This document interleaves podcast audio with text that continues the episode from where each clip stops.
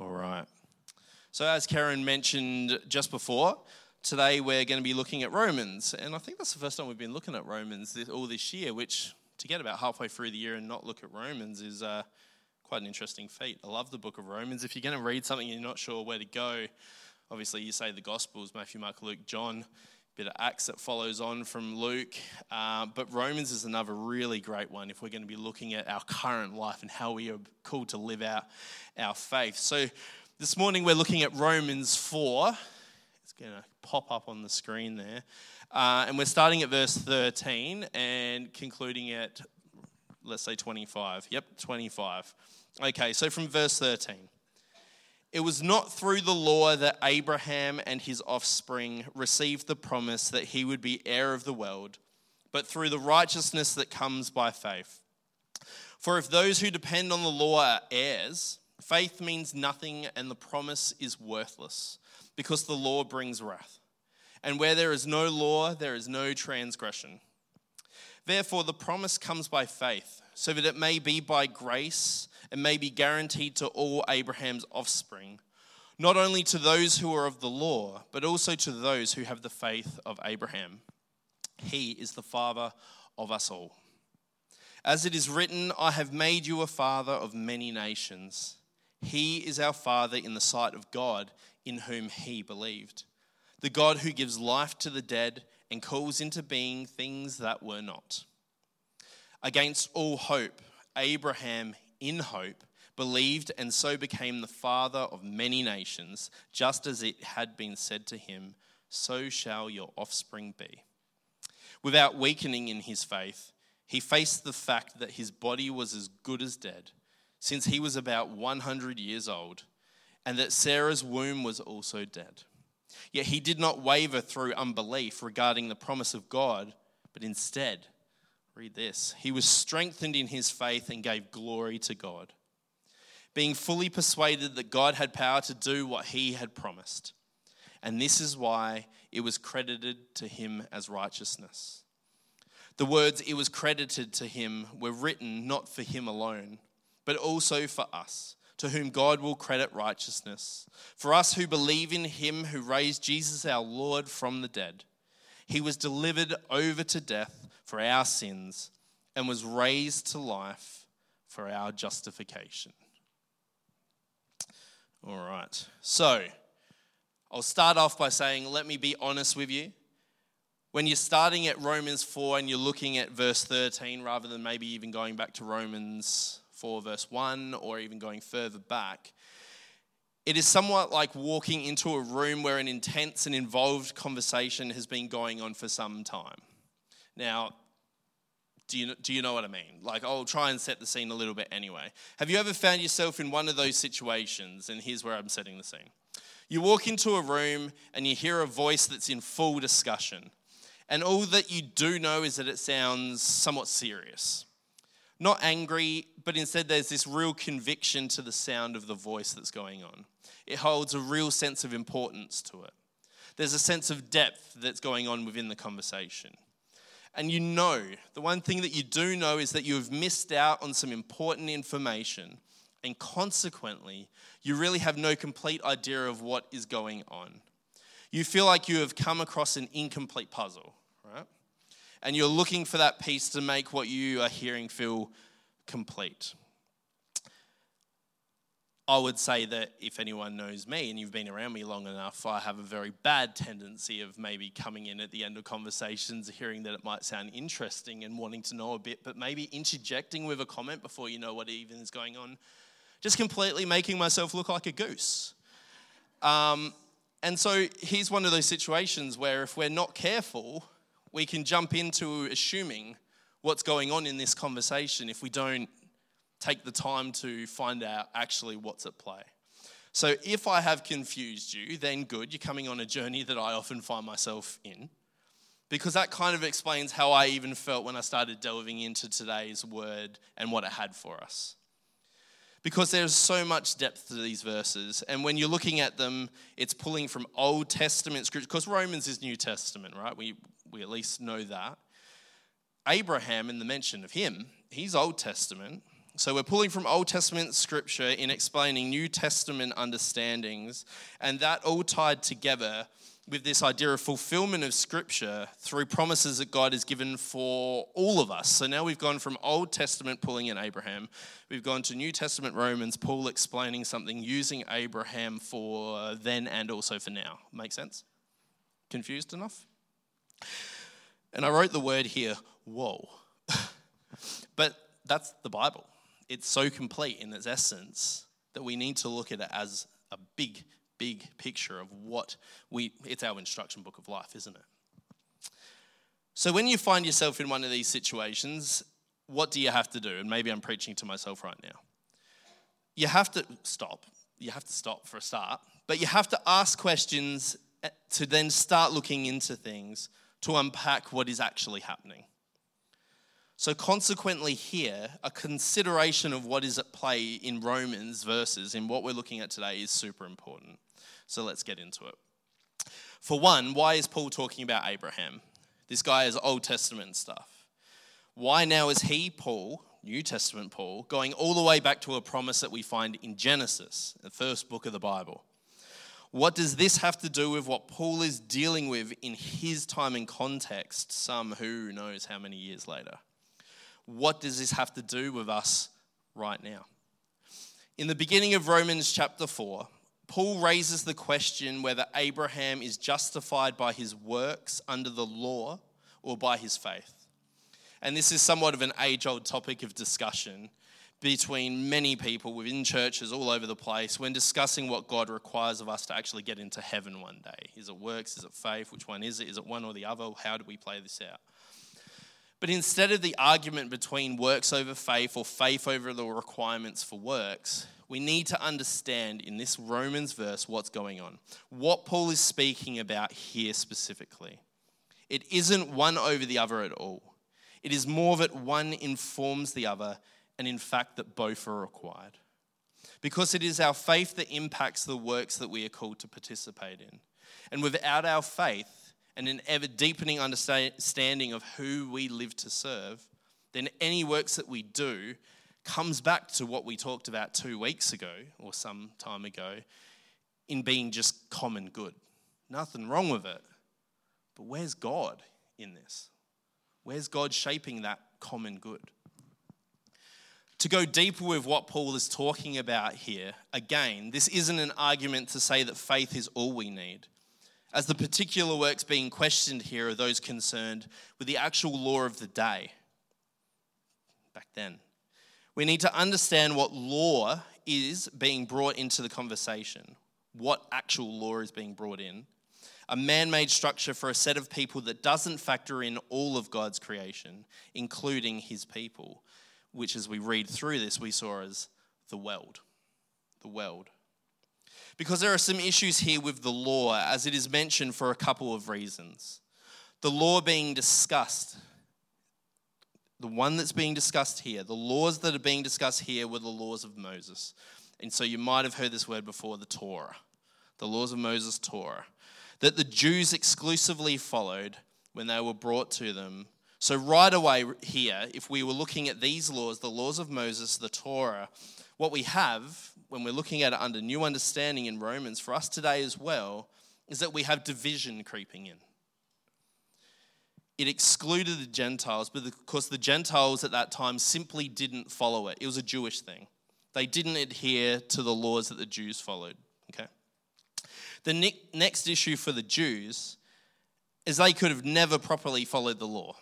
The, even the Jewish people, if they tried their absolute darndest, they almost would have had to just, actually, even if they just laid in bed all day and tried not to speak a word, they probably still would have broken one of the laws with the sheer number of rules under the law that they needed to follow, if the promises that we're talking about in Romans were to do with these laws, it was just unachievable to perfectly follow them all the time.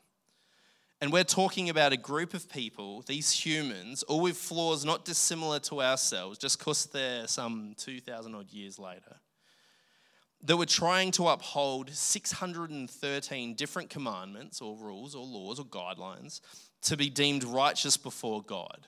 613. I'm not even sure we could commit 613 things consciously to memory?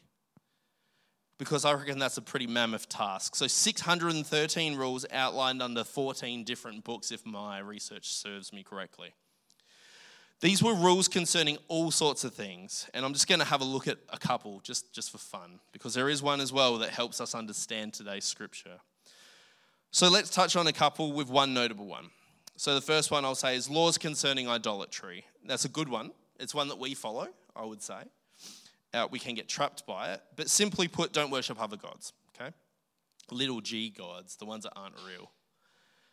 Small trap in that one, though, is this can be anything that we put before God. So it's also one we have to be very mindful of. Now, laws, there were laws concerning all sorts of different holidays like Shabbat and Hanukkah and how to observe them. And I'm telling you, the list of just even the holidays is long. I don't know if you'd have, it's kind of like you find out each week has a different thing, like Reconciliation Week, National Volunteers Week, and it seems to be there's a week for everything, um, which is great, but it's a lot to take in. But there's rules about how to observe those holidays, lots of guidelines to each of those and how to participate and run these holidays properly and the timing to do it is a lot. And then there's laws about tithing and giving to the poor from what is called the Book of Seeds. That's the seventh book of the 14. And that book alone totals 66 laws within it alone. And then there's the law under the second book, and that goes from laws 76 to 86, called the Book of Serving the Lord and that deals with several laws, and for the Jewish people, it included the practice of circumcision. If you don't know what that is, look it up later. Or don't. I'll stop there because 613 laws are going to take a long time to get through, and I'm sure at some point we want lunch, right? 613 laws, Google it if your heart so desires.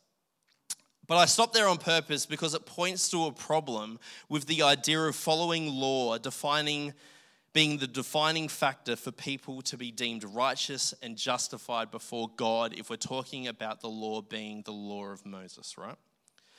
One, the Gentiles did not follow these Jewish laws. We've established that. And they certainly did not follow the very physical practice of circumcision. So, therefore, if this law became the defining factor in being made right with God, it holds all sorts of complications with a God prescribed promise that includes us to this very day, right? Because God doesn't limit his love. God doesn't limit his reach to his people, and that's all people. And again, the world was mentioned in today's scripture. The promise is for all the world, all of Abraham's descendants. Because this thinking is too limiting of our God, who we know through scriptures like this. And here's one that I think most people will know. For God so loved the world. There's that word again. Dot, dot, dot, dot, dot goes on. So that whoever, whoever, that's the world, that's all of us, that's for all, believes in him, John 3:16, the world, whosoever. The idea that the Gentiles could not be included in God's promise to Abraham and even people now because of law, such as the one mentioned previously, would seemingly deem God as a liar, wouldn't it? So, just to look at a snippet from today's scripture in the New Testament, Romans, verse 16, it says, Therefore, there's always something good coming after therefore. It's like, take, take, listen up. Listen up. I'll start it like that. Listen up. The promise comes by faith, so that it may be by grace and may be guaranteed to all Abraham's offspring, not only to those who are of the law but also to those who have the faith of Abraham. He is the father of us all. He is the father of us all. So, circumcision for the Jews under their law was a key process for the men within a family household to do as an example and confirmation of their faith. Gentiles had no such requirement. It is like us now as a church saying that getting baptized is the only way to receive right standing with God and to find salvation and that's not right. It is a great tactile, practical experience that shows a practice of cleansing oneself of the old in acceptance of new life in Christ. And I love that practice. I think it's a beautiful thing when you witness someone going through the process of that.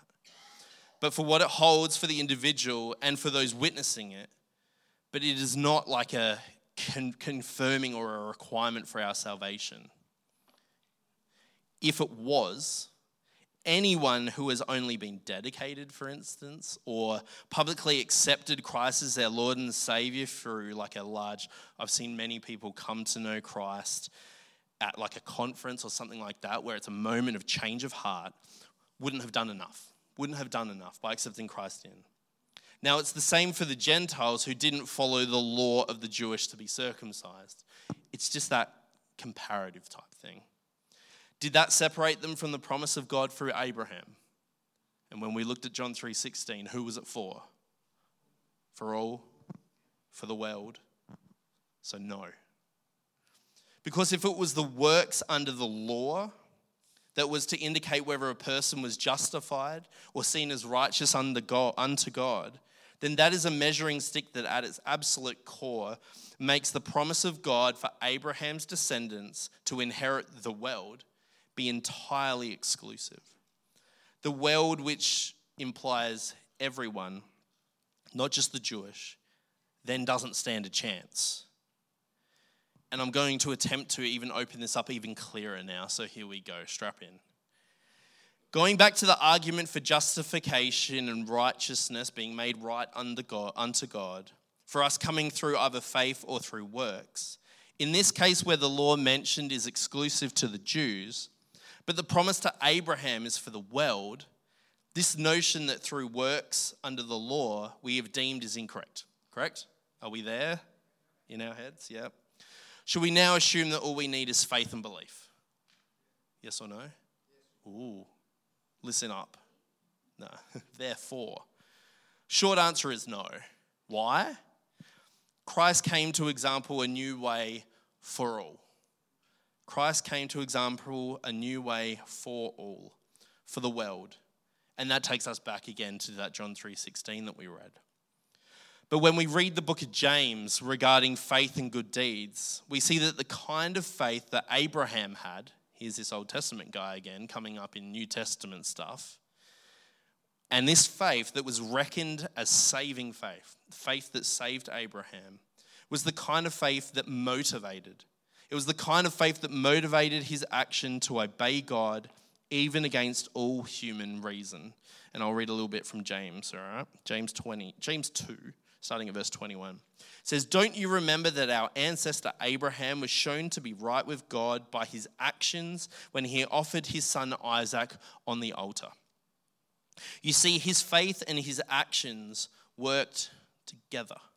His actions made his faith complete if there's six words in the Bible to listen to and try and understand, that's an interesting one. I wouldn't say it's the biggest or best or anything like that, but his actions made his faith complete. The father of nations, the father of all. And so it happened just as the scriptures say, and this is referencing Genesis within this James text. Abraham believed God, and God counted him as righteous because of his faith. He was even called the friend of God. Who wants to be called the friend of God? I can only imagine the day when my earthly life is finished and you let's go into metaphor, pearly gates, standing at there, and they go, Welcome, Barry, welcome, Lynn, welcome, Elaine, welcome, Peter, friend of God. Imagine that. Eternity starts now. Just a snapshot back to other scriptures. Eternity begins now. Be a friend of God now. So you see, we are shown to be right with God by what we do, not by faith alone. That's the end of the James verse. It took a bit longer, didn't it? The law of old that was present for Abraham was not even the Torah. These laws under Moses, it wasn't the law that came through Moses, the 613 laws, the rules, and the guidelines that were to follow. Those came after Abraham himself. So, if you know any of the genealogy, we'll know that Abraham came before Moses. So, it's true. It is true that Abraham lived to a certain standard passed on to him, though, that came through his ancestors and his upbringing and what he experienced, and from following God's instructions over his own life. Amen. But even Abraham wasn't under these laws of Moses. Abraham was under God. That's who we're under. It's the same now, just because time has passed. We're still under God, and God is constant. So here it is, with all of that that's been said. When we look at the law referenced in Romans today, the mention of Abraham draws us out of the Jewish law and into law or right standing under who alone? Under God alone. For Abraham, being recognized as righteous before God, even being called a friend of God, came prior to law through Moses. And you know what? Abraham himself has a little timeline issue if we're to drill down into this, and I kind of snapshotted it. But this concept within the laws, to go on with it again, circumcision that was mentioned earlier, to do so for the Jewish people was to bring yourself into the adherence with the covenant made between God and the Jewish people. Under Jewish law, failure to follow the commandment incurred the penalty of karet, if I say that correctly, who knows. Being cut off from the rest of the community of God is what that meant.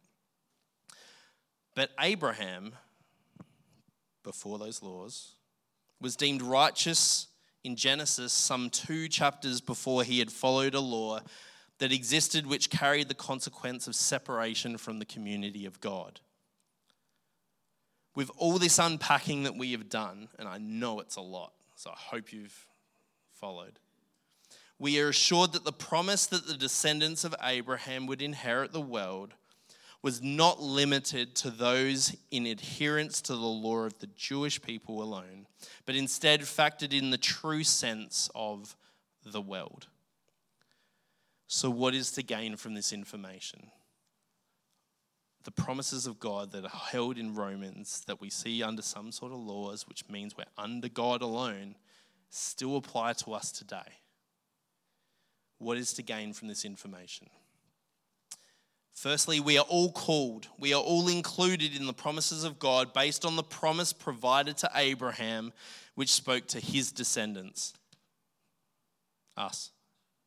With all that we know now, it is shallow to assume that we need to be Jewish or follow those particular laws to be beneficiaries of a promise made to a Jewish man, Abraham, before those laws were even fully realized through Moses later on. Now, Abraham went about and followed the laws once they were in place, but he was made righteous unto God before that.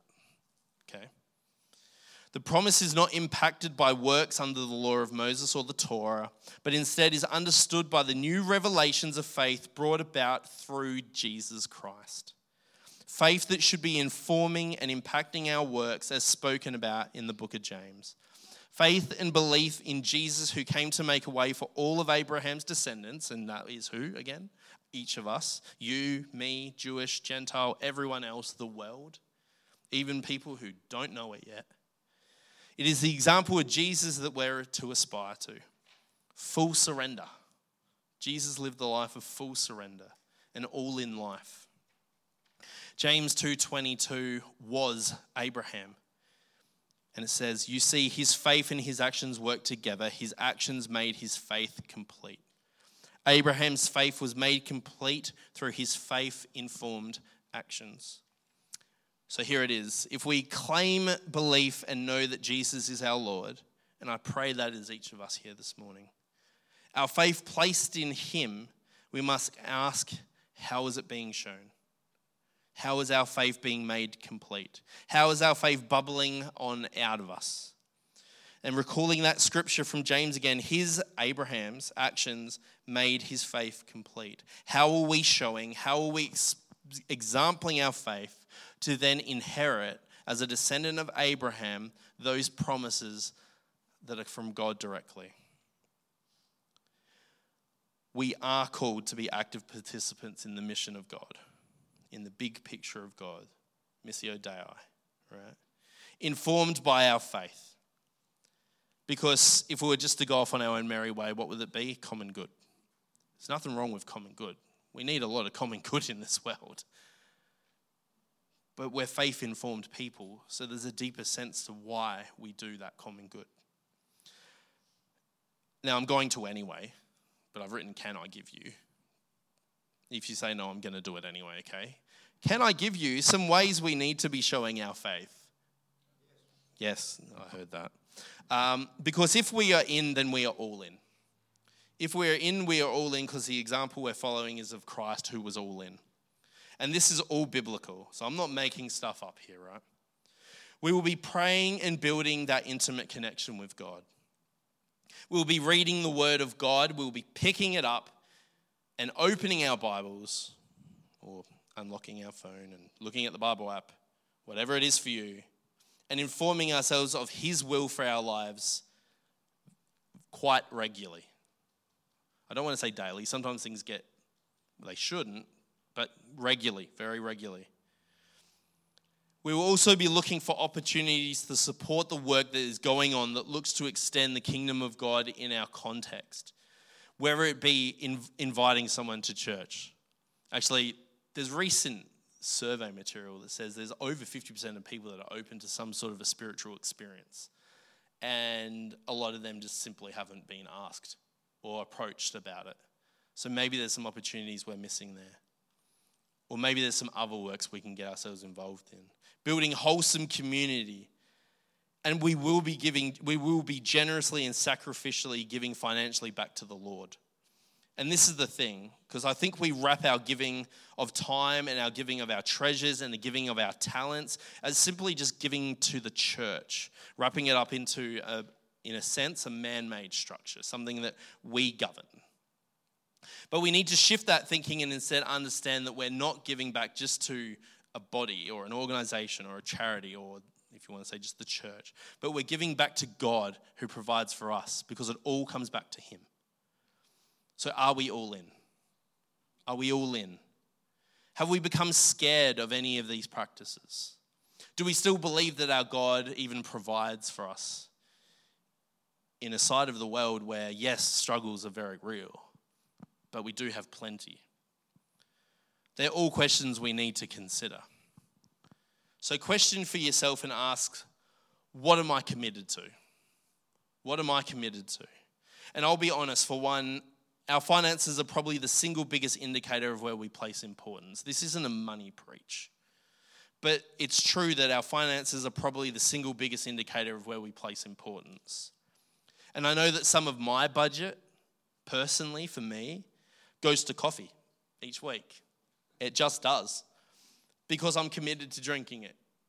I place value in what it brings to my life, as stupid as all of that sounds. I place value in it as misplaced as that might be. But do you get the point? Something that you see as vital in your life, you'll put resources into.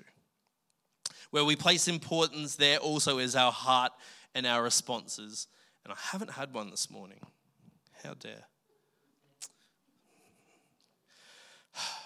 If we aren't making room in our finances, even to give to God appropriately, if we aren't making time in our days for prayer and reading scripture, what are we committed to? What instead is our hope placed in? Is our go to God or is our go to something else?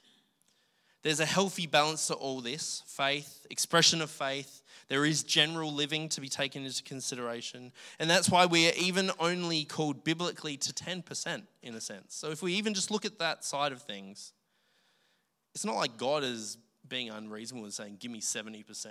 Like that, that wouldn't have, there wouldn't be a sense of being able to live in that sense. He knows that. But it's a sense of that full surrender, that all in idea. So even in that space, he's calling for 10%. God knows we need to understand surrender. That's the point of all of this. We need to understand surrender, but He knows we also have to live. But God can't be sidelined in this. In fact, He needs to be held in the most prominent position over our lives. He should remain present in absolutely everything that we do. Bring it to prayer, bring God into the story. Verse 18 from today in Romans. Against all hope, Abraham in hope, so even against hope, Abraham in Abraham in hope believed and so became the father of many nations, just as it had been said to him, so shall, so shall your offspring be. Our God is still and always will be the God of hope. Do we believe it? Do we believe in the hope that God offers over our whole lives? Abraham, against all hope, still believed through the hope he had and the promise of God to bless him was then made real. If we don't put our hope in God through any situation, good or bad, hopeful or hopeless, then we remove ourselves from the promise promised to Abraham. Remember the hope in the hopelessness for Abraham. He was called to sacrifice his son unto God, a son that, with his wife, was barren, Sarah. She couldn't have children and was blessed by God. And then that, son, that child that they were blessed with was called to be taken away completely, but he still had hope to put God first amongst all things. That Abraham's descendants, those who believe and have faith in God, full surrender, all in, but also let that impact their lives through their works, are made right before God. This might sound like a weird way to finish. I'll finish with this that I came across in preparation for today. In the movie Indiana Jones, you didn't think I was going to talk movies, did you? Ah, The Last Crusade. I have it written because I wouldn't remember because you know there's new ones coming out. There's new indies coming out. Yeah, weird. Um, Harrison Ford might look pretty old. Indiana has the opportunity to come into the presence of the Holy Grail trying to gain eternal, immortal, eternal life, immortality. Supposedly, the cup that Jesus used at the Last Supper. The promise of the Holy Grail has already been given. The message of what it provides is already understood to all of these treasure hunters. The steps are laid out, but there are obstacles to overcome. The biggest of these obstacles requires Indy to take a step of faith because in front of him or between him and the room holding the Holy Grail is this deep, are you picturing it? Have you watched it before?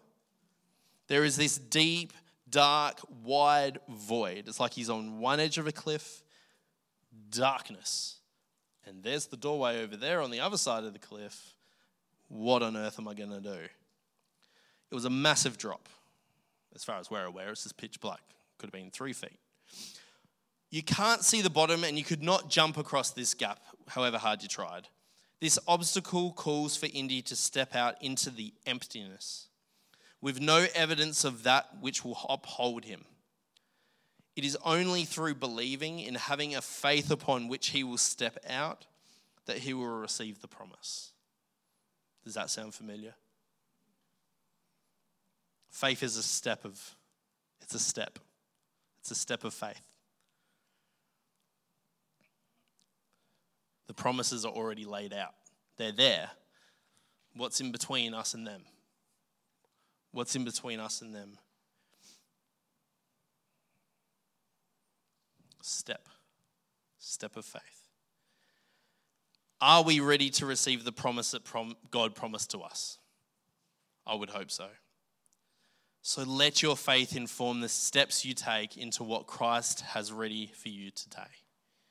Because even when we don't think we have much to offer, that our capacity is diminished, and we read that in today's scripture as well.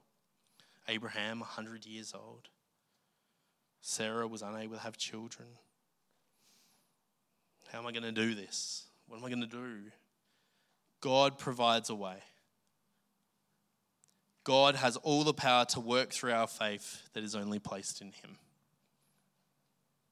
We're going to listen to a song in the moment. It's called Greater Things. Whilst we're reading through the words as the song plays through, it's really just a recommitment for us today. A recommitment to placing our faith at a level that says to, that brings God alongside us, right?